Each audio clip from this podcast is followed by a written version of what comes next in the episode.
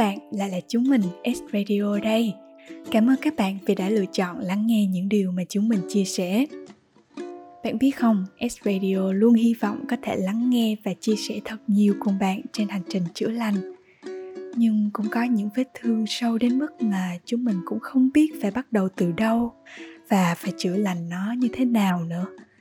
Chẳng hạn như câu chuyện của ngày hôm nay tụi mình sắp kể.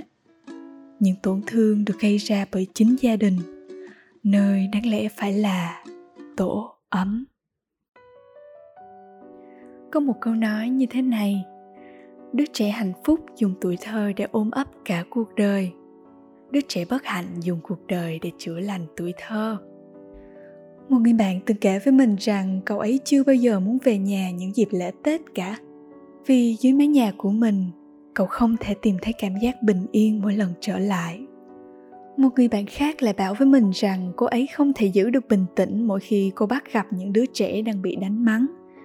Vì khi đó, ký ức bị bạo hành ngày thơ ấu lại trỗi dậy dằn xé. Và tưởng chừng như hình ảnh đứa trẻ kia chính là cô ngày nhỏ, không thể bảo vệ được chính mình. Bạn thử để ý mà xem những tổn thương trong quá khứ đã và đang ảnh hưởng đến cuộc sống trưởng thành mà ta chẳng dễ gì vượt qua. Có những đứa trẻ đã mãi miết đi tìm lời giải cho những bất hạnh trong chính ngôi nhà của mình và cả lời giải đáp cho những bất thường trong chính bản thân mình nữa. Nếu mà bạn có thấy hình bóng của mình trong những câu chuyện trên thì cũng đừng quá lo lắng nha, bởi vì bạn không hề đơn độc đâu. Trong cuốn sách hai mặt của gia đình, mình đã đọc được rất nhiều câu chuyện tương tự chẳng hạn như một đứa trẻ thiếu đi tình thương của gia đình, lúc trưởng thành có thể gặp khó khăn trong việc bày tỏ tình yêu với người khác. Hay một người chịu bạo lực từ bé, có khả năng lặp lại bạo hành lên thế hệ tiếp theo.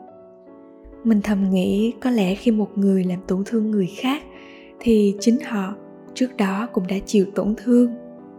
Nhưng những vết thương trong lòng khác vết thương ngoài da ở chỗ, nó để lại sẹo rất sâu mà người ta khó có thể nhận ra vết sẹo tâm lý ấy sẽ làm méo mó đi một phần trong cảm xúc, trong suy nghĩ và trong cả cách họ đối xử với người khác nữa. Và bằng một cách vô tình nào đó, người bị tổn thương là làm tổn thương lên những thế hệ kế tiếp, như một bi kịch lặp lại. Nghe đến đây có lẽ bạn sẽ tự hỏi, vậy phải làm sao để thoát khỏi những vòng lặp tổn thương ấy? Và liệu đứa trẻ bị thương tổn bên trong mình rồi có thể chữa lành được hay không?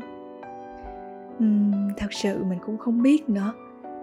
Nhưng mình tin chắc rằng khi ta nhận ra mình bị thương thì ta mới tìm ra cách chữa. Và chúng mình những đứa trẻ vô tội đã phải chịu bao thương tổn. Chúng mình xứng đáng có được một cuộc sống hạnh phúc mà. Những ngày sau mong là chúng mình sẽ luôn có đủ dũng cảm đủ yêu thương và sáng suốt để chính mình tự chữa lành được đứa trẻ bên trong và an nhiên sống quãng đời trưởng thành, hạnh phúc. Mình đã từng nghe một câu nói rất hay, có đại ý là cuộc đời của mỗi người là một cuộc chạy tiếp sức. Điểm cuối của thế hệ này chính là điểm bắt đầu của thế hệ tiếp theo. Hành trình tìm kiếm hạnh phúc của chúng ta cũng gần như vậy đó.